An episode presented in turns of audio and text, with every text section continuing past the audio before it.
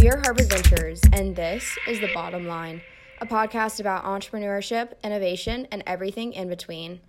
I'm Virginia, and today we have special guest Professor Greg Mankiw in the studio.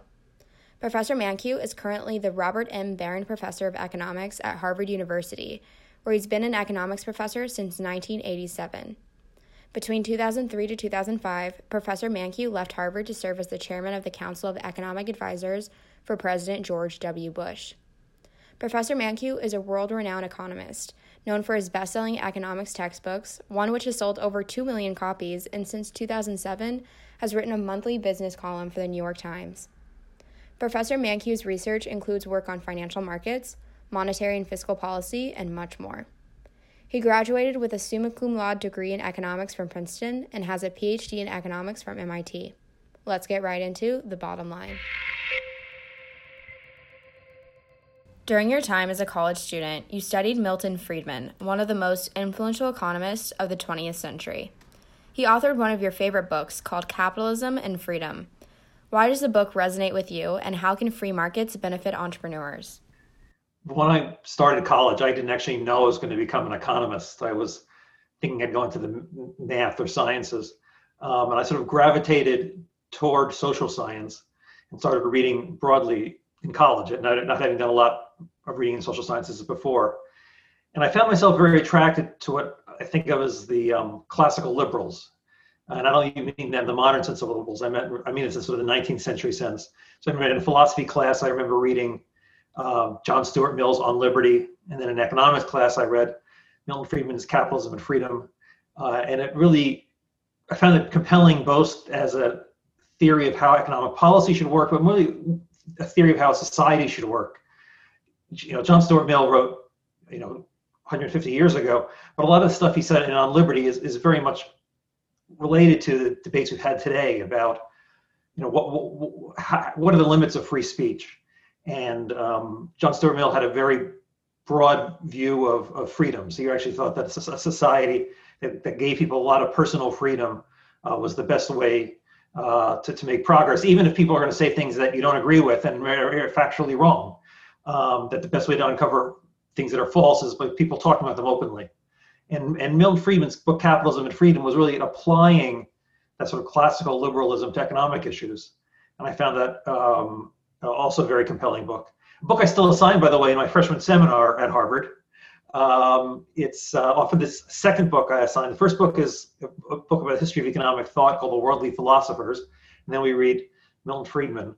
And I don't agree with everything Friedman says at all. I think Friedman's a little too extreme for me, but I think he makes um, his arguments very clearly uh, and uh, crisply. And I remember I had one student once, I think is quite a left-wing student. I think he, he might have even called himself a socialist.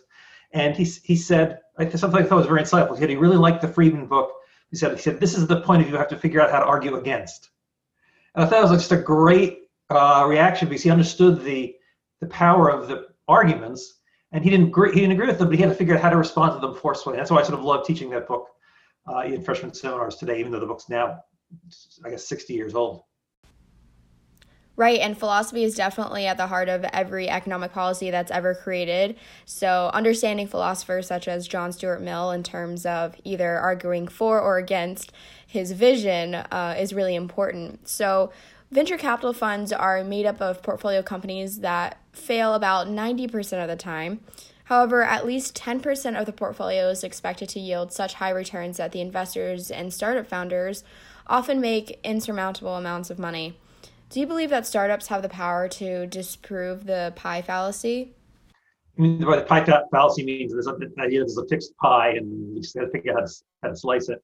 Um, yeah, I, am not sure I can disprove it, but I think very few economists believe that there's sort of a fixed economic pie and that it can't sort of grow or shrink. And the only issue is how, is how to slice it. When you look around the world, you see prosperous societies where everyone is prosperous, uh, or many people are prosperous, like the United States. Not everyone, but many people are prosperous. And you see societies like in sub-Saharan Africa where almost no one is prosperous. Uh, and so the idea that there's a fixed pie that, that, that's immutable to policies and institutions, I think, is just clearly um, uh, not right. Uh, so I don't think any economist really believes the, the, the, fixed, the fixed, fixed pie fallacy, although I don't think simply pointing out venture capital funds will necessarily um, convince a, a, skeptic. But I think what we have is a very dynamic economy where we've seen sort of great innovations expand the economic pie. Um, you know, everybody walks around with an with an iPhone. Uh, that was due to Steve Jobs' brilliance, um, and he got fabulously wealthy doing that. But he actually made all our lives better doing it too. Uh, so uh, no, there's, there's, I don't think I don't think there's any doubt in my mind that the fixed pie fallacy is is indeed a fallacy. Very interesting, and like you said, I think that Steve Jobs has definitely proved that the pie fallacy is a fallacy. So, on your blog, you explain how Larry Summers once said that government is a crappy venture capitalist. And you say that he was right. Can you explain why? Yeah, I think that the that quote came up in the context of the Obama administration thinking about how to fund particular green technologies. And uh, I think what Larry was saying was that, you know, yes, there'll be certain startups that are going to do amazing things in the space, in, in the sort of uh, climate change space, but the federal government is probably not the best person to sort of figure out which which which ventures to to to uh, to promote it's largely because typical bureaucrat who works working for government is not does not have the training of a venture capitalist. Venture capitalists have a particular skill set, which I do not have, by the way, uh, but they have a particular skill set to try to identify uh, the, um, the, the next profitable, successful venture. Um, they have a lot of skin in the game. They they they they they're betting a lot of their own money, and they they're going to make, as you said earlier, they're going to get very wealthy if if they if they're successful. So they have big incentives to get these things right government bureaucrats uh, don't have that same set of incentives. They don't have the same set of skills. So it's not going to be a surprise if when, when the government starts picking particular ventures to fund, they're going to make mistakes. So, you know, the famous case in the Obama administration was Solyndra, which, you know, lost many hundreds of millions of dollars for the federal government when the federal government gave them loan guarantees to promote um, particular solar technology. And then within a year or two, the, the company went bankrupt. Um, whenever you do venture capital, there's going to be uh, a lot, a lot of risk, and a lot of, a lot of failures. But the, the federal government is not the best institution to, to figure out, uh, you know, where, where capital should be going. Well, the other, the other thing about to say about that is, you know, if you're a venture capitalist and you do a bad job, you're no longer a venture capitalist. You stop being a venture capitalist because you get out of business. People say he, he can't pick good ventures. Whereas if you're if you're the federal government relying on taking taxpayer dollars and you lose a bunch of taxpayer dollars, well, you're still the federal government. You don't you don't get pushed out of out of uh, business by another federal government. There's no competition. Whereas venture capitalists are constantly competing with other venture capitalists to be successful. So I think um, the the government, which is a, as a self-perpetuating institution, is really not a place that's going to sort of reward success and, and, and punish failure in the way that uh, say capital markets will. Right, and I think that's a really great perspective in terms of the startup founder side, where the VC investors are fighting over investments from the greatest startups. So if you're a hot startup, you're really in a great position, but if you're the VC investor, you're trying to hunt them down. So from 2003 to 2005, you were the chairman of the Council of Economic Advisors for President George W. Bush. How were you able to directly see your counsel to the president and effect on the United States economy? And what was your typical day like in the executive office of the president? Well, I worked harder in those two years working at the White House than I did in any two years of my life. It's much. It's a much harder job than being a professor uh, at Harvard. Um, the uh, the day at the White House started uh, with a 7:30 a.m. Uh, senior staff meeting held at the uh, Roosevelt Room, which is the conference room right next to the Oval Office. Um, and I'll say, you know, 7:30 a.m at Harvard, I've never had anyone call a meeting in my you know 30 years at Harvard. Nobody's ever said let's have a meeting at 7:30 a.m. Nobody, nobody gets up that early at Harvard. Uh, whereas at, at, the White House, everybody was there at 7:30 a.m.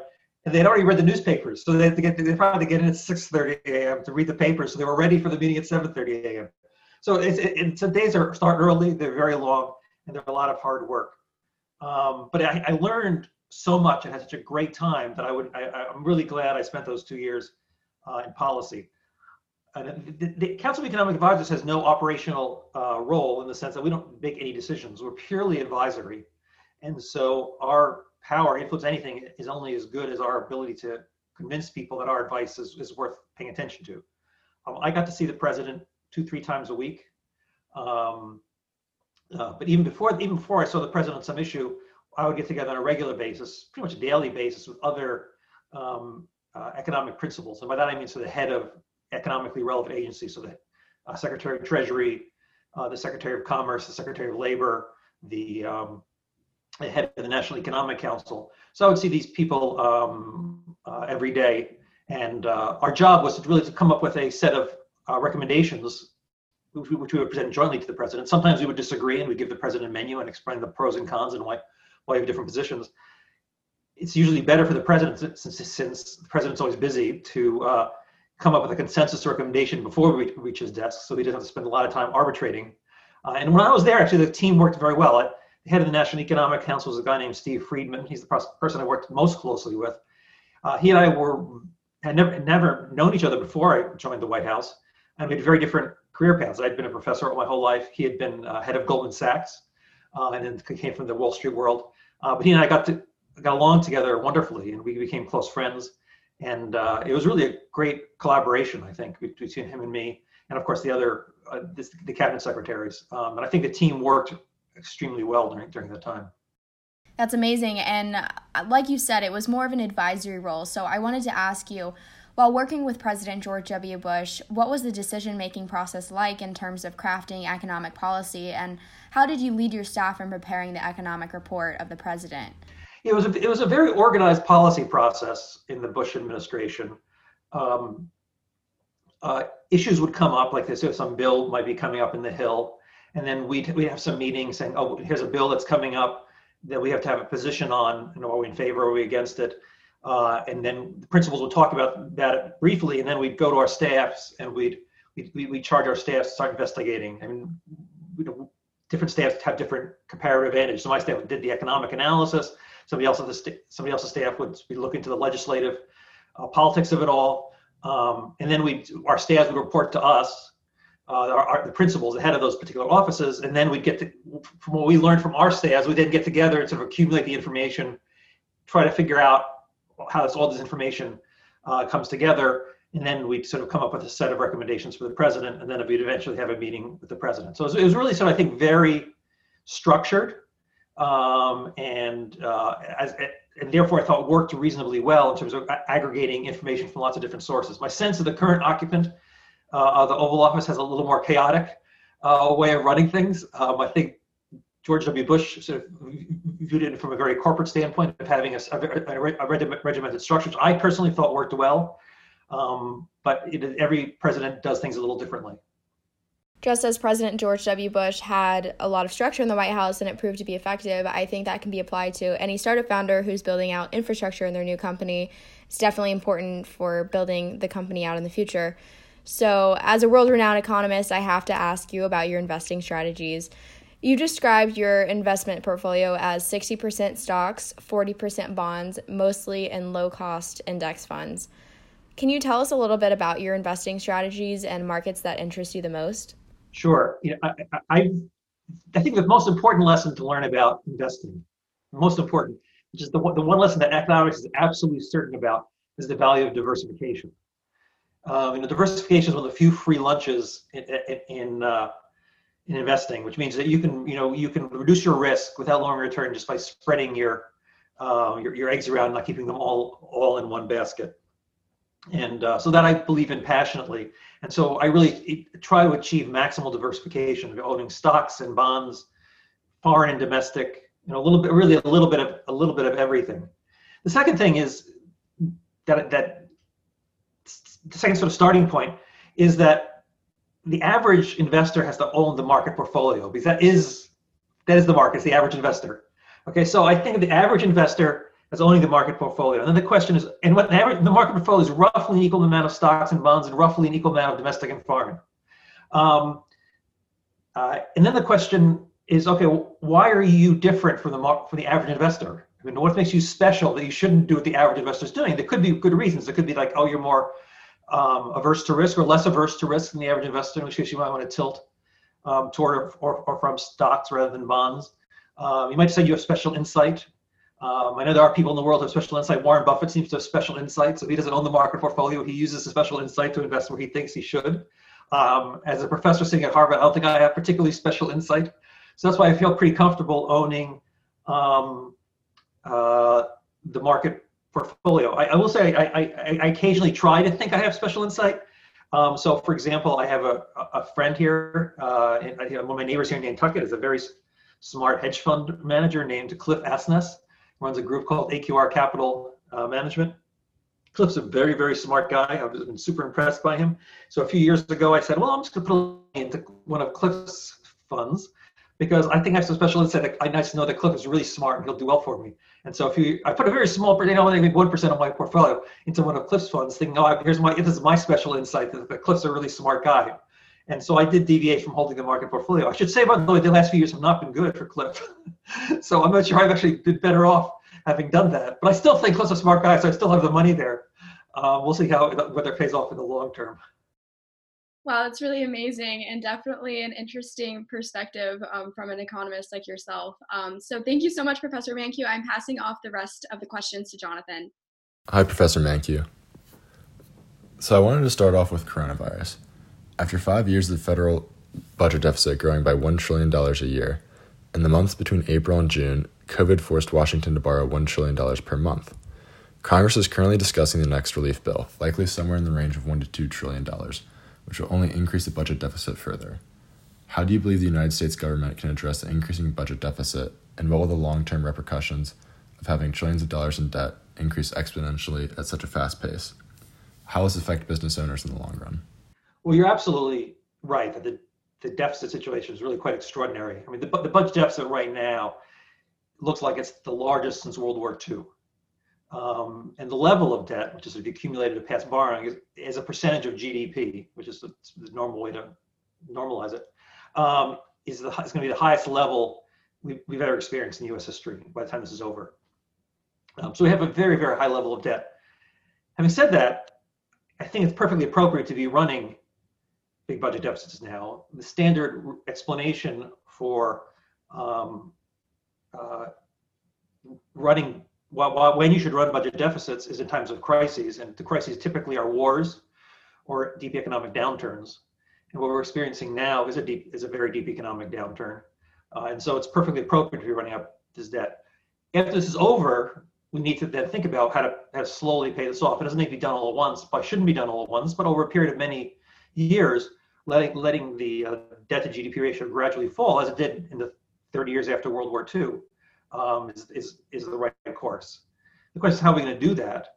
My guess is we're going to probably need a, another revenue source that is increase increased tax tax revenue, probably not from the tools we have, but probably from other uh, other policy tools. The two that I've talked about in some of my writings are of a carbon tax because we're worried about climate change, and a carbon tax is one way to raise revenue and um, deal with climate change, um, and also a value-added tax. I mean, Europe has uh, many European countries use a value-added tax to raise revenue, um, and it's actually a relatively efficient way to raise revenue. So if you really want to raise revenue without distorting the economy, a value-added tax um, is, is a reasonably good way good way to do that. My guess is at some point the United States is going to consider something similar.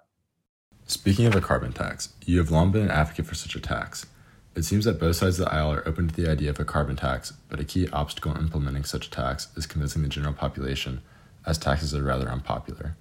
If you were writing an excerpt for Economics for Dummies, how would you explain your tax on your take on the carbon tax, and specifically how it is more of a carbon dividend? Sure. Yeah, yeah the plan that I've signed up with is a group called the Climate Leadership Council that um, put out a plan, sometimes referred to as the Baker-Shultz plan, since two of the more famous advocates for it were um, Jim Baker and George Shultz, both former secretaries of state.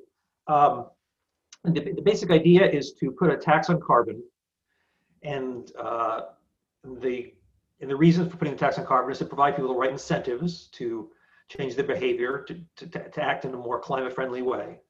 Uh, so to live closer to work, drive more fuel efficient cars, maybe uh, maybe live in more efficient, uh, energy efficient houses, and so on. Uh, but then to take all the revenue from this carbon tax and rebate it lump sum to people it's almost like a small universal basic income. Well, it's too small. To, the amount of revenue raised would be too small to really be called a UBI, but it's sort of along that. Right, you get a regular dividend from the government based on the carbon uh, tax revenue uh, collected.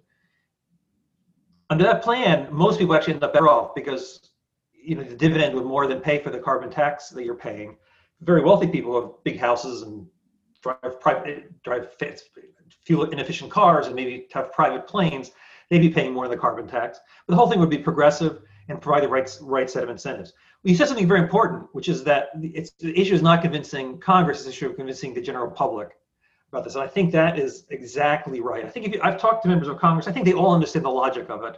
Not all of them are completely convinced about climate change. I think some people on the far right who are still skeptics. I think most congressmen understand that climate change is real. Most of them understand the logic of a carbon tax is the right solution, but it's very politically unpopular. so the question is how to make it more politically unpopular. The dividend aspect, if understood, I think should make it more politically popular. But I think this is the kind of thing that could people could change their mind rapidly. I know when I gave a lecture at, at, at, at when I taught Ec 10 about carbon taxes, I ended with this picture of the White House. The picture of the White House was with the White House um, lit, lit up at night in the multicolored rainbow flag.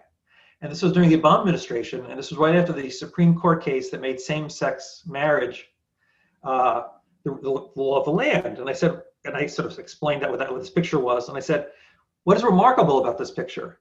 This was the remarkable thing about this picture was that the uh, Obama administration was celebrating same-sex marriage, even though President Obama had twice ran for president opposed to same-sex marriage. And why is it all of a sudden they didn't about face? Well, it seems like the American is their mind. Polling on this issue completely. As soon as the American people were convinced, our, our so-called leaders were ready to follow. And that's exactly what the Obama administration did. And I think the same thing is true with the carbon tax. I think if the general public started worrying about cl- climate change and started realizing that a carbon tax is the best solution to it, providing people the right incentives, I actually think our elected leaders would quickly follow suit. So, would you say the best way to convince people is by writing economic papers or maybe something else? What are your thoughts on that? Well, yeah, I spend my time doing all sorts of different things as an academic. Um, you know, I write research papers for other um, professors, uh, which is what most professors do is they write papers for each other. Uh, but I also spend some of my time writing for broader audiences. You know, I have, a, I have two uh, undergraduate textbooks I also have a regular gig for the New York Times, where about once a month, every month or two, I, I, I write an op-ed for them. So that's my attempt to try to reach out to the general public. And I've written several times about the virtues of carbon taxes.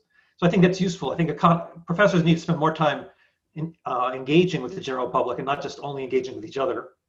Um, on the issue of carbon taxes, I think professors are convinced among themselves. I don't think there's any debate among economists that this is the right policy. So I think what we really need to do is reach out to the general public. I'm not sure professors are necessarily the best people to convince the general public. We need uh, other other thought leaders as well, but we can certainly do our part. As with most things, it'll definitely take a collective effort to get anything done. I want to switch back to discussing the Fed. The Fed has recently reacted to the economic crisis with an unprecedented speed and with regards to the scope of action taken. How has the reaction from the Fed this time been different from 2008 and how do you think the current administration has handled monetary policy? Well, as far as the administration goes, I think um, the president spends much too much of his time talking about the Fed. I think he should appoint good people, and he's appointed some good people, by the way. I think Jay Powell was a good appointment, just even though President Trump seems to have changed his mind on him. Um, I think Jay Powell was, was a reasonable appointment. Um, but I think the, the, the White House should, should, not be commenting on Fed policy. I actually think the Fed is one of our best functioning institutions in government in the sense that it was set up as sort of as a quasi-independent uh, institution in, in, 1914, and it's generally done a good job over time. Not far from perfect. I think I think of some big mistakes, but it's generally functioned well with good people doing the best they can for dealing with hard problems, pretty much insulated from politics. Um, so I think this time they've um, they've they've done a pretty good job the Fed's challenge now is not as big as it was in 2008 in the sense that this this crisis is really a medical crisis. It's not a financial crisis. So it, intrinsically involves the Fed less. The Fed has done what it can to make sure it does the uh, medical crisis doesn't turn into a financial crisis. So they're doing a, they're doing a good job of doing that. I think 2008 they had a much harder job than, than they did today. Um, looking back at 2008, I think there were some mistakes. There's a wonderful book by economist uh, named Larry Ball, a friend of mine at Johns Hopkins, called uh, The Fed and Lehman Brothers.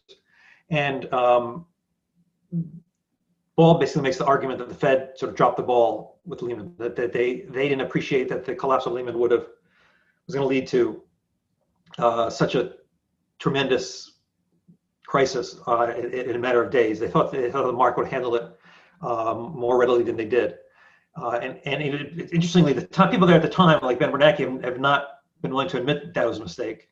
Um, but I think Larry Ball makes a very good case that sort of Bernanke blew it on that one. But after after they realized that mistake, then the Fed said, uh "Oh, we better get our act together." And then the Fed became very activist subsequent to that. And then I think the Fed did a very good job subsequently uh, after that. Uh, but it was a it was a very hard uh, situation for them. Some people blame them for not anticipating it, not seeing it coming. I think it's very hard to do. I think most economic crises are by their nature unanticipated. So I don't really I don't give them much blame for not anticipating it. Uh, but I think there's certain events they might have handled better. Uh, but overall, I'd give them a, sort of a pretty good grade, a B plus, uh, not, an A, but a, a B plus for their. I'm a hard grader, I should say. Uh, I give them a B plus for their handling of the 2008 crisis. I think it's definitely important to note how the difference between this crisis in 2008 is one was obviously a medical crisis and one was more of a financial one. Yeah, I think if, if, if you know if we get a vaccine, I think if we do get it in the next six months, which seems possible at this point, I think the, the economy could come back quite quickly. So um, this could be a, not only a very deep but a very brief recession. If the medical crisis drags on, then this could drag on as, as well. So I, I, I'm, I'm at this point, basically, based on what I'm reading of the of the um, medical technology, is thinking that a year from now will be much better situation with regard to the virus, uh, and the economy will um, can, can potentially recover quite quickly. So I think this could actually could actually be a, a more rapid than usual recovery. I agree, and I think we're even beginning to see a bit of that with the market improving recently. I want to hone in on interest rates for a minute. Interest rates are currently near zero, and the Fed has stated through forward guidance that interest rates will likely remain near zero for the foreseeable future. With such low interest rates, it's significantly easier for startups to borrow money and expand quickly. Do you think there will be a surge in startups post COVID? And if so, what industries do you see these startups in? You see, if I if I knew that, I wouldn't tell you. I go make myself a lot of money, but I just told you earlier that I really don't. I'm not. I, I just told the market portfolio. That's because I'm as I'm humble enough to know my own know my own ignorance. So I don't. Uh, so I don't know what, what the what the nature of the best industries are. You you do point out a very interesting thing, which is that interest rates are very low, and this has been a this is a long-term issue. If you look back, basically since 1980, we've had a 40-year decline in interest rates. Uh, part of that is we have declining inflation since that period, but part of it's not is, is real interest rates. Inflation-adjusted interest rates have come down over the past 40 years, and we don't completely know why that is. There's a variety of explanations out there. Um, one explanation is, is, just that there's a, large savings glut in the rest of the world, especially coming from Asia, that's just growing fast and saving a lot of money. And as a result, there's a lot of funds available for investment around the world that's driving down uh, world interest rates. That doesn't mean it's less expensive for everybody to borrow. Everybody from homeowners to um, uh, to to you know buying a house to to to, to new new businesses um, starting up. Uh, what economists are debating, I don't think we have an answer to this. Is this is a permanent thing? Are we are we are we in for now a low, low real interest rates forever, which seems to be what the market's betting. If you look at sort of 30-year inflation-adjusted interest rates, they're very low um, uh, or or could this reverse itself? And uh, I don't know. I, I don't know the answer to that. Um, but I think that's sort of one of the big open questions going forward: is to what extent are is is, is our low interest rates um, something that will go on forever? If, if that's true, by the way, it does provide opportunities for businesses because you can borrow cheaply, but it also provides a challenge for people like saving for retirement. It means you have to save more for retirement to fund whatever you wanted uh, in, in your golden years. So as with oil prices, when the price changes, there are winners and losers. Similar with low interest rates, there there are there are winners and losers. Mm-hmm. We'd like to end by asking entrepreneur Peter Thiel's famous question: What important truth do very few people agree with you on? I think my most controversial paper I've ever written is one called "Defending the One Percent," and I think that there's a uh, I wrote that paper because I think there's a sense in a lot of circles in the United States that there's something pernicious about wealthy people. Um, and they think of people getting uh, wealthy through some sinister means. Um, and they're not really paying their fair share in taxes, and they're just screwing the rest of us, and all the rest of us are all suffering because the one percent are so wealthy.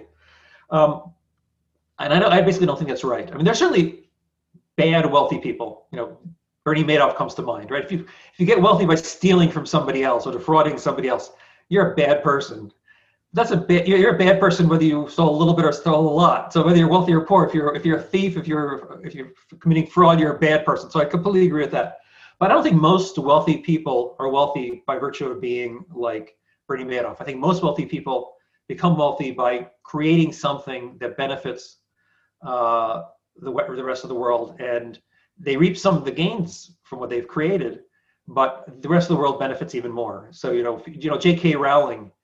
Uh, you probably all you, you, we've all read Harry Potter books. I read I read all, all all seven volumes out loud to my children when they were growing up.